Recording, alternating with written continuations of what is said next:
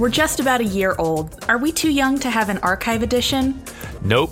After we take a look at the news of the week, it'll be time for a classic interview from the 2 Minute Time Lord podcast. Paul Cornell may say there's no such thing as Doctor Who canon. He's right. But Chip talks to someone who studies canon for a living. If Doctor Who is your religion, this is the podcast for you. On the June 12th edition of This Week in Time Travel.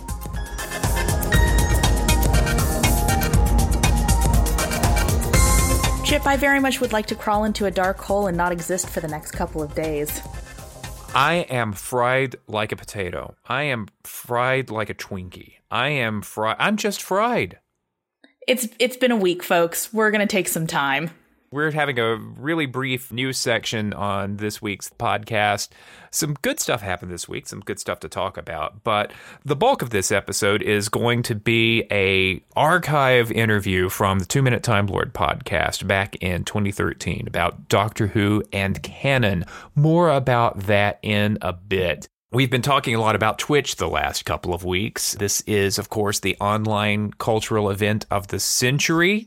It is turning gamers into Doctor Who fans left, right, and everywhere. I think the gaming industry is going to be very upset with Twitch because fans aren't going to spend money on computer games anymore. They're just going to spend money on Doctor Who DVDs. Am I right? Towards the end of the week, something glorious happened, which I haven't been able to watch because I can't find archive video of it. Alyssa, please tell our listeners why they need to watch our patron saint, Katy Manning, at work. Yes, it is time for the Third Doctor on Twitch's live viewing of the classic Doctor Who series. We have unfortunately blasted through the first and second Doctor by virtue of the fact that A, they don't have rights to all of the stories, B, many of them are missing, C, many of them are reconstructions to which they do not have permission to be able to share them on Twitch. So there is precious little material for those two Doctors to share, but we do get into the Third Doctor now, and quite a bit of that, possibly except the Dalek episodes, is available for viewing. And our lovely patron saint, Katy Manning, showed up for the pre-show interview with the Yogscast podcast to talk about the Third Doctor era of Doctor Who. It was a delight to watch. Katy Manning is just, I mean, if you haven't seen Katy Manning at a convention, she's just madcap bonkers ridiculous, and it's a joy and a delight and a little bit terrifying to watch. The last convention I saw her at, she managed to terrify and inspire Ingrid Oliver with all of her stories of hanging out with basically the creme de la creme of the British rock scene in her youth. It was quite a tale to tell. And she drops into about half a dozen different accents during the course of this pre-show interview. Her hands are everywhere. You see Paul Cornell in the corner just like ducking and weaving as Katy Manning just takes over the entire space. It was quite a sight to behold, and I am looking forward to even more of these pre-show interviews because this was the first I actually got to watch, and they're kind of a delight. Yeah, I missed it, so I checked the website, and either I was totally looking in the wrong place or they just haven't posted the archive version yet. I could find the first and second Doctor pre-shows, but not this one. And after seeing your running Twitter and Slack commentaries about this thing, it just sounds like a thing of not just beauty, but possible abstract art. I just have a lot of fun whenever Katy Manning is in a room. It's kind of impossible not to smile when she just goes off on one of her stories. Also, if you haven't had the opportunity, Katy Manning gives the best hugs. So Twitch is into the Third Doctor right now, and hopefully by the time this podcast is released, you'll be able to easily find the Third Doctor pre-show, and much fun will be had. If you happen to be in the UK, you have got absolute and complete and total access to the entire modern series of Doctor Who. It's basically binge viewing extravaganza, because BBC iPlayer, in the lead up to Jodie Whittaker's and Chris Chibnall's series debut, has put the entire modern series of Doctor Who up. So go have fun, binge watch away, enjoy. Americans, remember, it's still available on Amazon Prime before you cry yourself to sleep at night. Well, right. They're totally promoting this for Jodie Whittaker's season, and I believe that these will all disappear around the same time that the show comes back, presumably in October. And finally, the Seventh Doctor mini comic series debuted this week. It's written by Andrew Cartmel himself and drawn by Christopher Jones. And Chip, you got a copy of this as well. What did you think? Oh my God. I love this thing. I am a fan of, generally speaking, the whole range of Titan comics. I don't get all of them every month. I'm catching up where I can. Remembrance of the Daleks is not the most unconventional. It is not the most groundbreaking episode of classic Doctor Who, but it is my favorite Seventh Doctor story because there is just something so simple and well executed about it. You get the introduction of the countermeasures team. You get a lot of running and jumping. You got and explosions. It's just a great action story that also gives you a darker look at the Doctor. And this story, written by the script editor at the time and executive produced by Ben Aaronovitch, who wrote that episode, just really fits into that era of the Seventh Doctor where the stories were becoming more serious, but they hadn't quite gotten into Ghostlight territory. I love it. Ace is phenomenal. The countermeasures team, that Group Captain Gilmore and the rest who've been in so many big finishes, they are back in this story. There is weird, creepy alien infestation stuff. There's a 5,000-year-old unearthed spaceship in Australia. All kinds of weird stuff. It's a 3-issue miniseries. The first issue is double-sized. I thoroughly recommend this. Not a whole lot of investment to get a really high-quality Seventh Doctor story.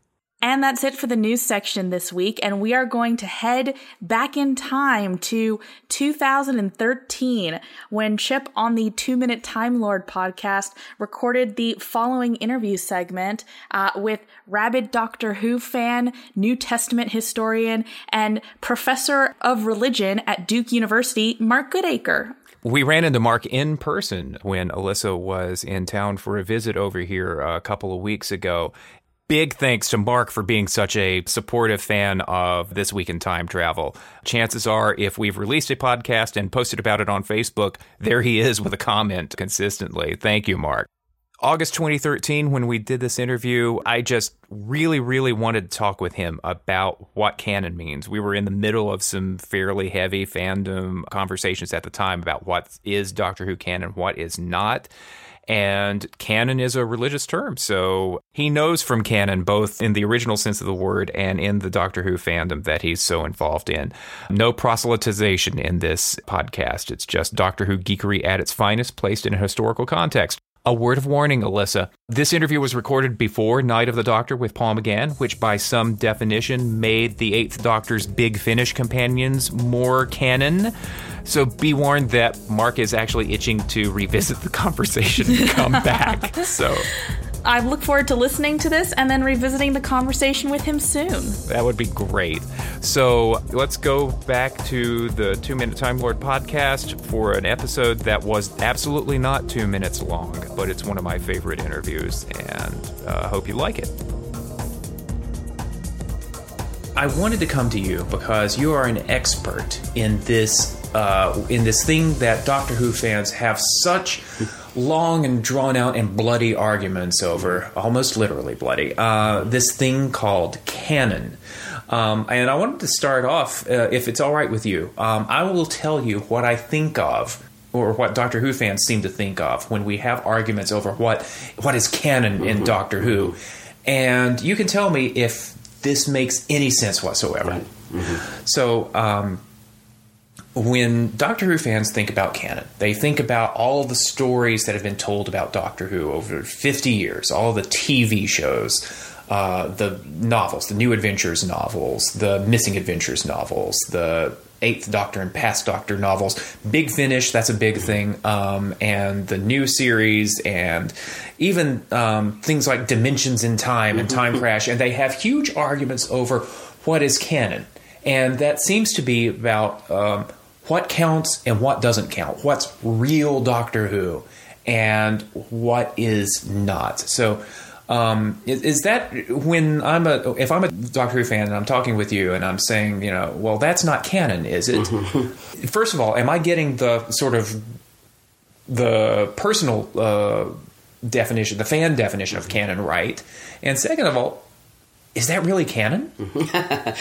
Well, on one level, it's kind of absurd that Doctor Who fans are using a term that's derived from the discussion of religion. I mean, lots of Doctor Who fans couldn't care less about religion and are interested in it at all, despite the fact that the hero has got Lord, you know, next to him. Yeah, right, and he's the lonely god. Right. Yeah. So, but yeah, canon's a religious term. But it's a religious term. I mean, the term is actually derived from early Christian usage. You go right back to the beginning of the millennium, back to the first and second centuries.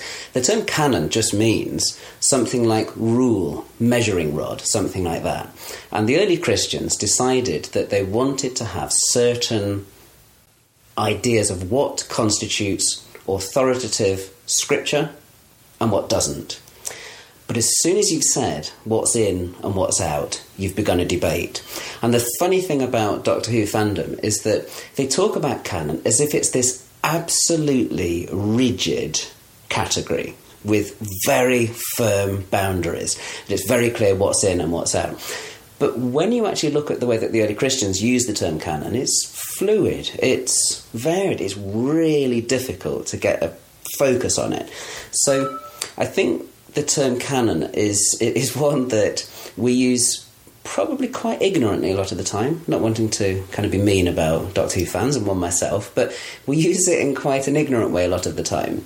And we don't really think critically about what we mean by it. We sort of all assume we know. We're talking about the sort of, well, of same course. Thing. You know? Mark, canon is canon. Yeah. It's real Doctor Who or it's not real Doctor Who.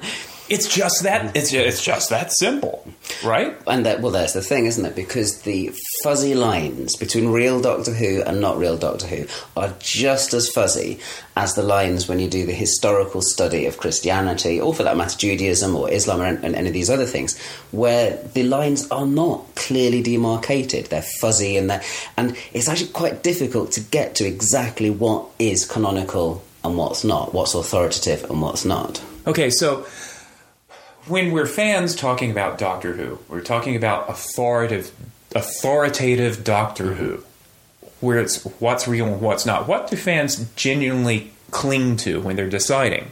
Well, the most obvious thing, obviously, I think, is it on the TV? Is it on BBC TV? If it's on TV, part of the main show, it's canon. And I think we've got a core there. You've got an absolute core there of what is actual canon. But if you then ask the question, why is that canon? Then we start saying things like, well, because it comes from the BBC. But then you start saying, but lots of stuff comes from the BBC. And there's a really interesting analogy there to be had between the BBC and the early church. Because if you ask the question, what constitutes scripture? What constitutes early Christian canonical scripture? Well, it's what the church decided. But then the church, just like the BBC, isn't one homogenous entity with elected representatives. It's a great sprawling mass of different people at different times and all the rest of it. So even if you ask what's the role played by the authoritative BBC or the authoritative church, you're not clarifying the discussion any, because both of those entities are large, sprawling, massive, strange entities. I love thinking about this because it makes me think of Stephen Moffat, Russell T. Davies, John Nathan Turner, Michael Grade even, all as people wearing funny hats and robes and deciding what's in, what's out, or in Grade's case, you know, the whole thing's rubbish and you're out of there. Let me grab an example out of Doctor Who history. The Doctor is half human. A BBC co-produced television movie mm-hmm. said so mm-hmm. right there on mm-hmm. the screen. Mm-hmm. That's canon. Mm-hmm. He's half human, right? Right, and there you have one of the things that causes all sorts of problems within the study of religious canon as well. Doctor Who fans often talk about canon as if the key thing is continuity and one thing being able to be correlated with another. In fact, within religious scriptures, you find, as long as you're not a fundamentalist, and I apologise to any fundamentalist listening, whether Doctor Who fundamentalists or Christian fundamentalists or whatever other kind of fundamentalists, but you have within canons all sorts of different emphases, contradictions and strange things going on. And Doctor Who fans often talk as if the canon is the thing which has all the continuity, the canon is the thing where everyone's agreed, and the non-canonical stuff, the stuff outside of that, is the different stuff. But the example you give there beautifully illustrates the problem of seeing a correlation between canon and continuity, because the Paul McGann movie famously has that line which lots of us will quite happily erase from canon, but it's there, and then we're left for the next sort of 20 years or so trying to work out what we do with it. And that's just the same as it is with early Christian texts and so on. You get certain things in certain texts where the later church starts feeling uncomfortable with them. It thinks, oh gosh, I wish I wasn't there. And it tries hard to find ways of explaining it away, or in non-canonical texts to explain it away. Such that sometimes the biggest continuity stuff is in the non-canonical stuff, is in the extra stuff. And you can see it in the Doctor Who world.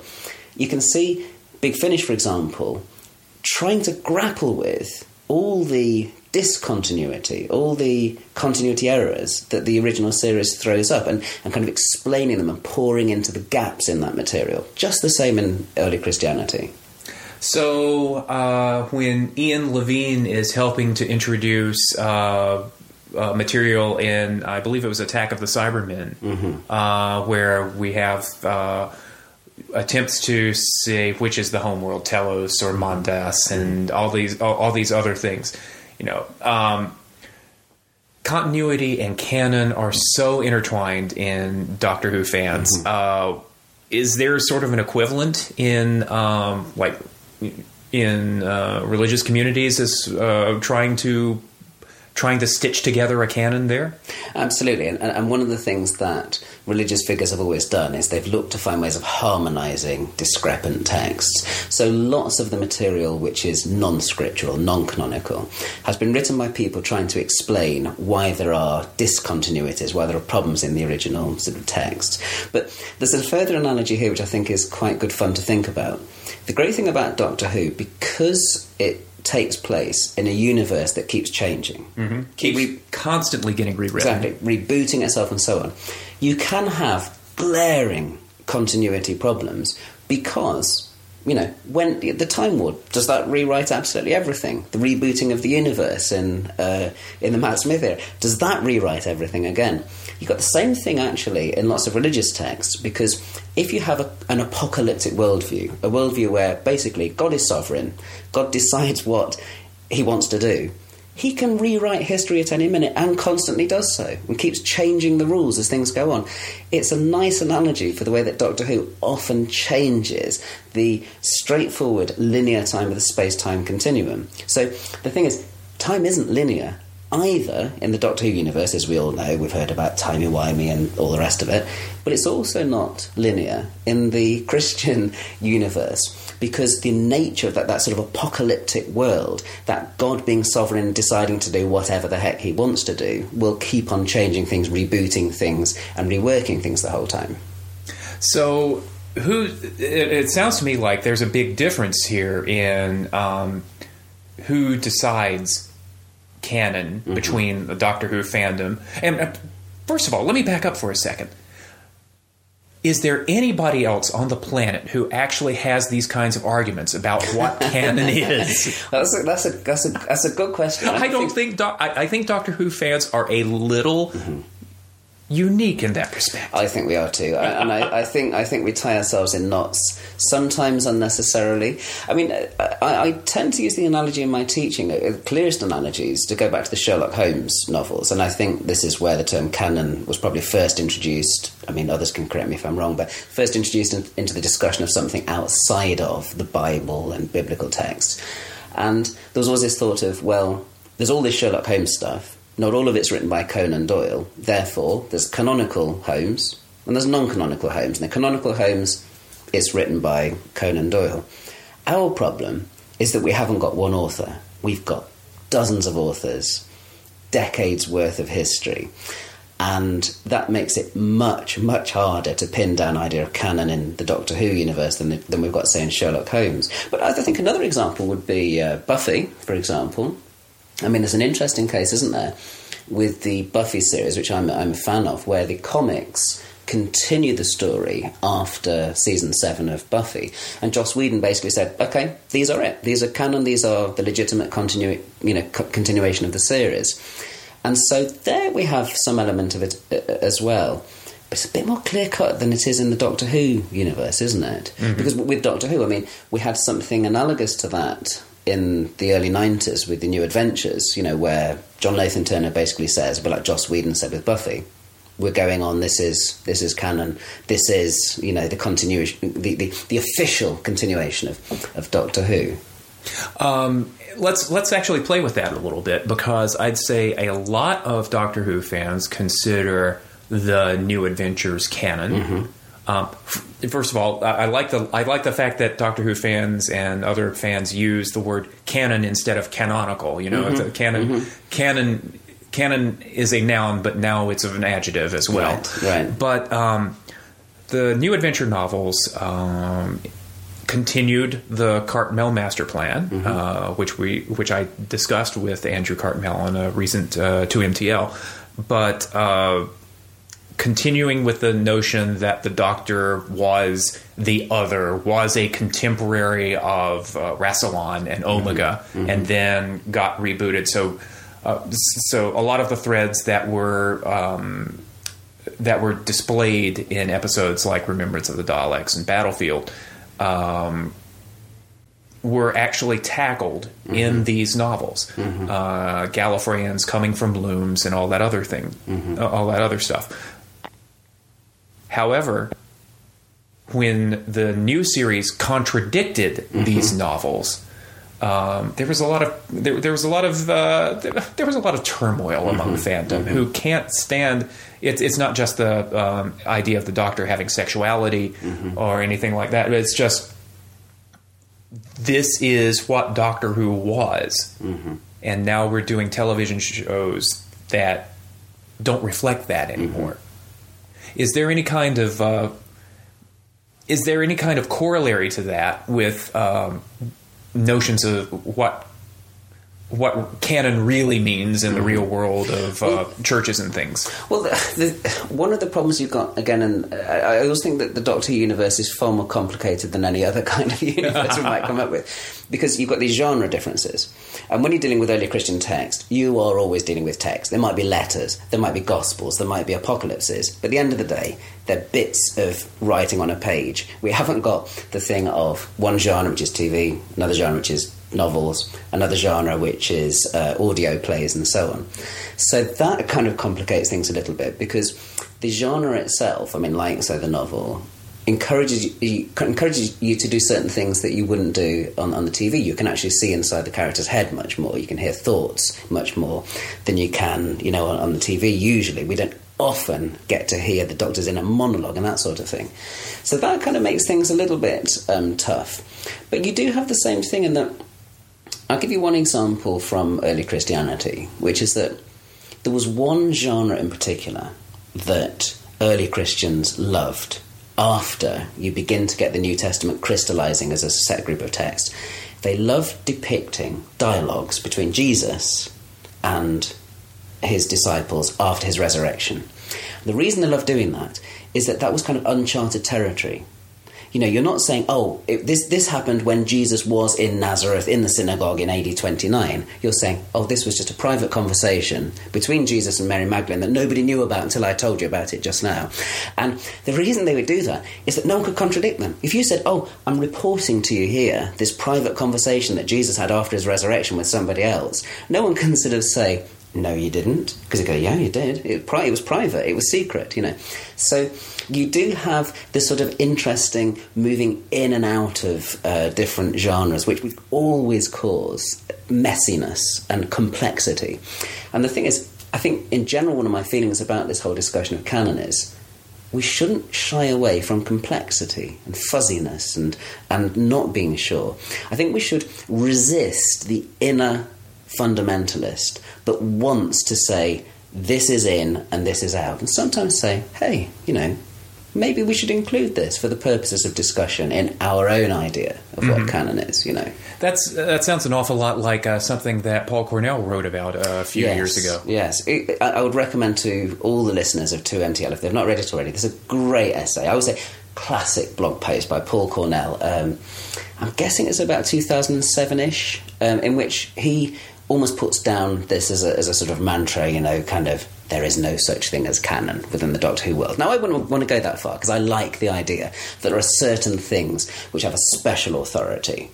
But at the same time, Paul's brilliant on this, because he's basically saying, if we tie ourselves up in knots about what's in and what's out, we end up disparaging huge amounts of content, just because we have some spurious idea of whether they're in or out. We've decided that they don't matter anymore, right, and they can never benefit anybody else who reads them ever again. Well, one of the best examples, and I think Paul mentions this in his essay, is the Peter Cushing movies. Now, people like me that grew up in England in the 1970s, quite often that was the only Doctor Who that you could get, other than the current series that was running, because we didn't have repeats. You know, as we know, if we'd had more repeats, we wouldn't have so many lost episodes.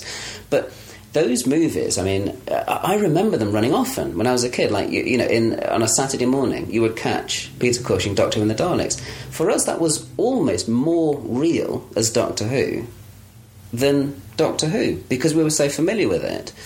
Even more of, because we had people like Roy Castle in it and Bernard Cribbins in them that we knew from other areas of life, like Bernard Cribbins doing the Wombles and so on. But the thing is, that if you'd have said to me as a kid that that's not real Doctor Who, I would say, well, you're crazy. It's called Doctor Who. It's got Daleks. It's got Daleks in it. Yeah. What more do you want? Mm-hmm. You know, and I think that's one of the things that is sad about the bad side. This is one of the bad things about people getting obsessed with canon. We sort of marginalise things that we should be celebrating. And I think we should absolutely celebrate the Cushing Doctor Who's, for example. And we're seeing some movement towards that now. I think people are beginning... And I think, you know, there were lots of us... When we saw Doctor Who started again in 2005, first thing I thought when we went into the TARDIS, Peter Cushing's TARDIS. You know, we can see the inside doors of the TARDIS just as we could in the 60s, Cushing TARDIS. And I suspect that's because people like Russell T. Davies are kind of my kind of age, and that they're sort of, you know, knackered, you know, middle-aged men that can remember this stuff from their childhood, and they want to recreate it into it. But so they're not bothered about, you know, these kind of spurious canonical hard line boundaries, and I think we should be wary about them too. So with all of the risks of you know, with all of the downsides of canon, why do we as fans care so much about it? I think part of it is just our love for the show, isn't it? And when you love a show, you do want to start saying, okay, well, is this real Doctor Who or isn't it? And I think I want to hold on to the idea of canon in some sense. I want to kind of get some sort of idea that there are certain things which are Doctor Who, real Doctor Who, and certain things that aren't. Some of the kind of fan fiction stuff that you might watch on YouTube or so on, they're thoroughly enjoyable, they're great fun, but there's no sense in which they're real Doctor Who, no sense in which future generations will say, okay, now let's kind of knuckle down and study Doctor Who. We're not going to be looking at that sort of stuff. The difficulty, I suppose, is the stuff in that sort of very huge middle, the stuff in between, stuff that no one denies is real Doctor Who, like the stuff that's on TV, Tom Baker, Peter Davison, whatever, and all the sort of very obviously sort of fan fiction-y stuff. It's that huge stuff in the middle, which is the dubious area. But the reason we keep talking about that, I think, is because we kind of love the show so much. Mm-hmm. And, you know, I mean, lots of us, when we listen to Big Finish, we want that. We want to welcome that into our conception of what Doctor Who is. You know, I might push back with you a little bit on an aspect of that, because some of the things in the middle, mm-hmm. in that middle space, on canon or not, are things like the BBV videos. Downtime and things like that, which were adapted into novels, which, you know, the name Kate Lethbridge Stewart mm-hmm. came from these sort of... Mm. Actually, the word apocryphal is mm-hmm. actually a good analogy. Right. Some of our listeners who aren't familiar with different branches and denominations of Christianity, there are different Bibles right. with different books that are right. included or not included, depending right. on which tradition you come right, from. Absolutely. So some of this fan material, mm-hmm. I saw some good fan video at Timegate mm-hmm. presenting an alternative Doctor, the so-called Forgotten Doctor, mm-hmm. after the Eighth Doctor. Some of that stuff, depending on who it's connected to, and how it plays out over mm-hmm. years may become part of the canon mm-hmm. over time, wouldn't you say? That's one of the glorious things about the whole discussion, though, isn't it? That as time goes on, apocryphal texts can somehow take on a canonical reality. I mean, you know, let's kind of keep this grounded as well in early Christianity. Most people won't know that the first Bible that we have, the first full Greek Bible, bound between two covers... It's called Codex Sinaiticus, dates from the 4th century. Apologise to the Doctor Who fans that don't want too much actual detail. But that first Greek Bible, it contains a text called the Shepherd of Hermas, which you will not find in any contemporary Bible. You go into Barnes & Noble, you will not find a Bible that's got the Shepherd of Hermas in it. But the first extant Greek Christian Bible we have has that text in there. And... that's just like a really good reminder that what is canon for us isn't always canon for people in the past. And that's why I think it's useful for us to be reminded in the discussion of Doctor Who that what we might think of as being cut and fast canon isn't going to be for other people. And I like that fuzziness. And one of those things about that fuzziness is that little details will find their way ultimately into public consciousness. I mean, you can think about it in terms as well of characters in popular tradition. Let's think of the three wise men that come to visit Jesus at his birth. Well, there aren't three wise men in Matthew's Gospel. There's a group of people called magi. We don't know... you know, who they were, where they came from. We certainly don't know what their names are, but tradition supplies the names, and if you watch a Jesus film, they've got the names that tradition supplies. The apocryphal stuff makes its way into the text. Veronica, on the road to Calvary, the woman who basically gives a cloth to Jesus to wipe his face with, very important part of the kind of Catholic tradition, not in the Bible. She's an apocryphal person who's found her way into that. And people now remember her more than they do lots of people that actually occur in the text.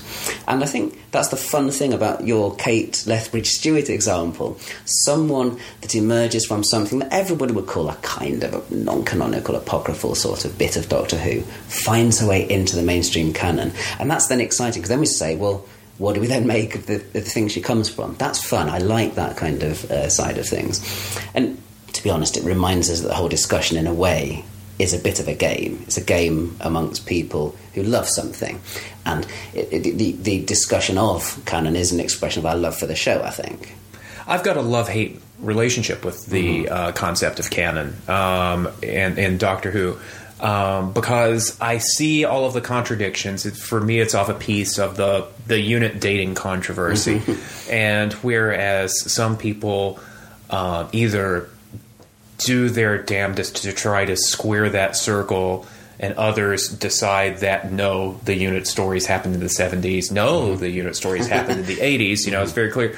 And this was one of my earliest podcasts where I made the when I hear a specific date in Doctor Who, I hear in my head the Miss Othmar sound from Peanuts cartoons going wah, wah, wah, wah, over that. It just sort of washes over me. It seems irrelevant. But I do, I suppose, if I confess to it, have something of a personal canon. Mm-hmm. The stories that matter the most to me, that make the most sense to me. Lungbarrow is not in my personal canon. Mm-hmm. Mm-hmm. An Unearthly Child, in which Susan is introduced as the Doctor's real life granddaughter, is. Mm-hmm.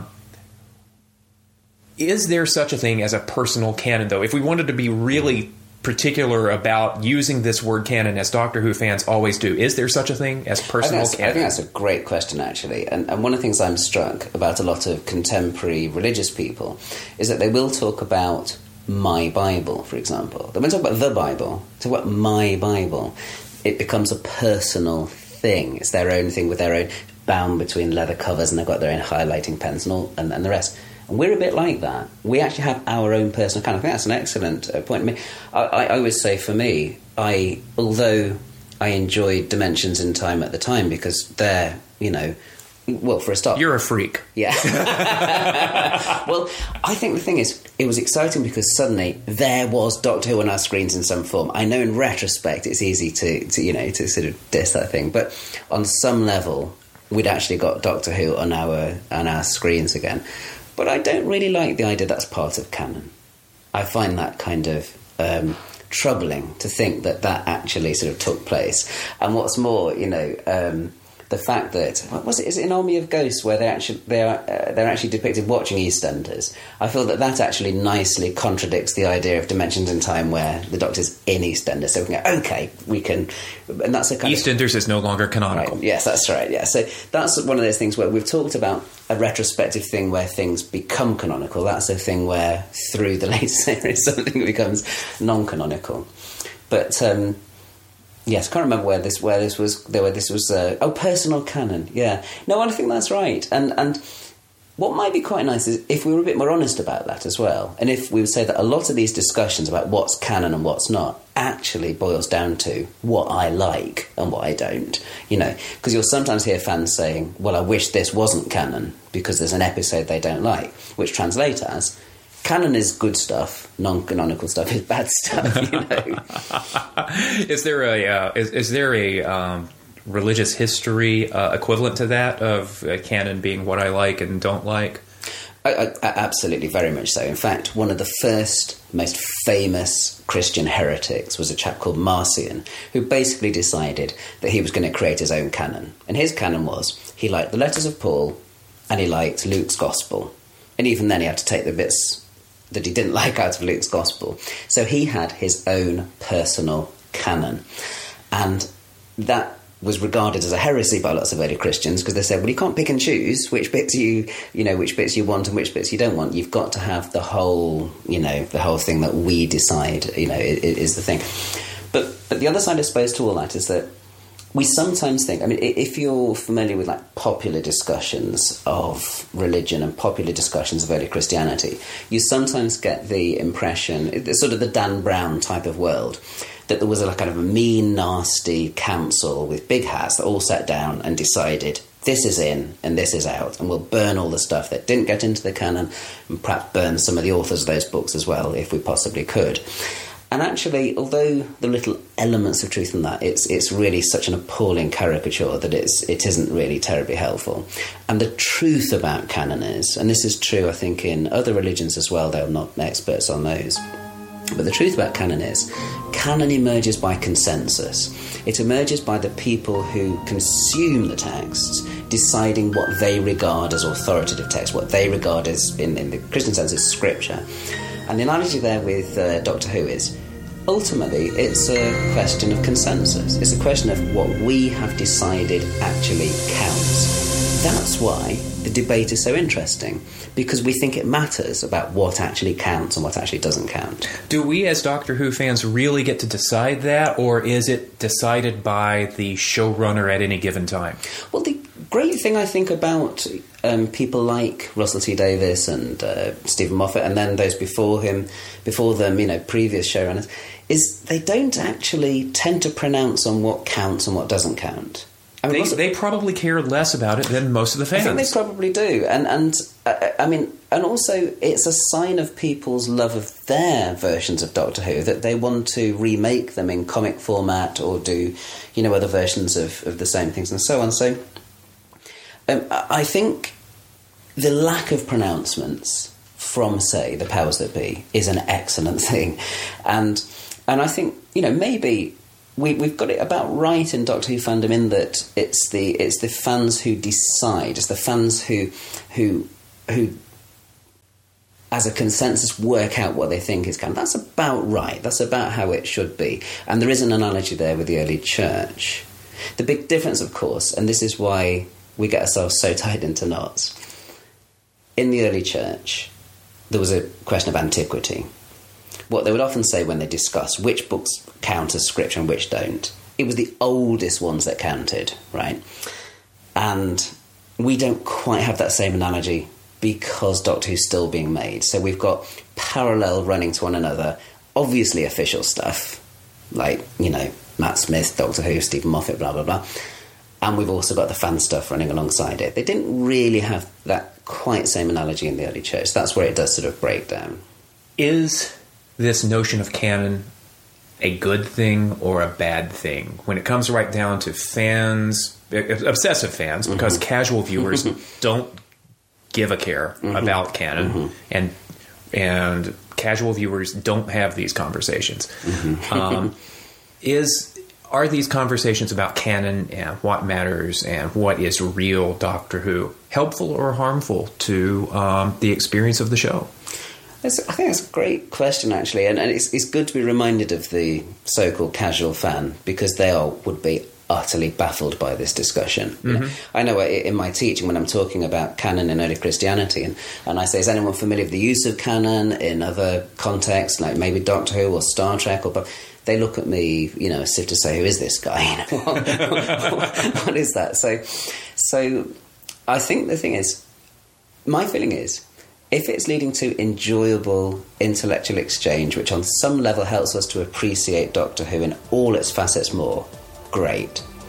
If we're giving ourselves an ulcer in discussing it, perhaps best to just ease off a little bit.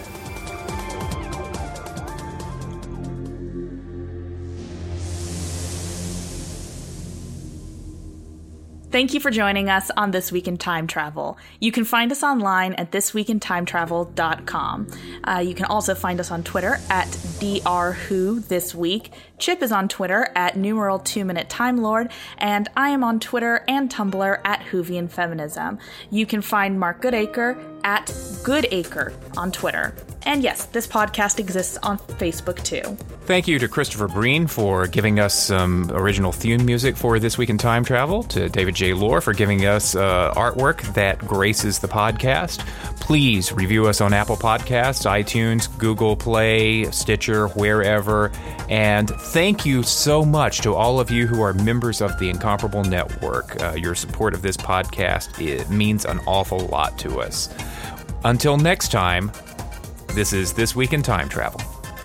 Bye-bye.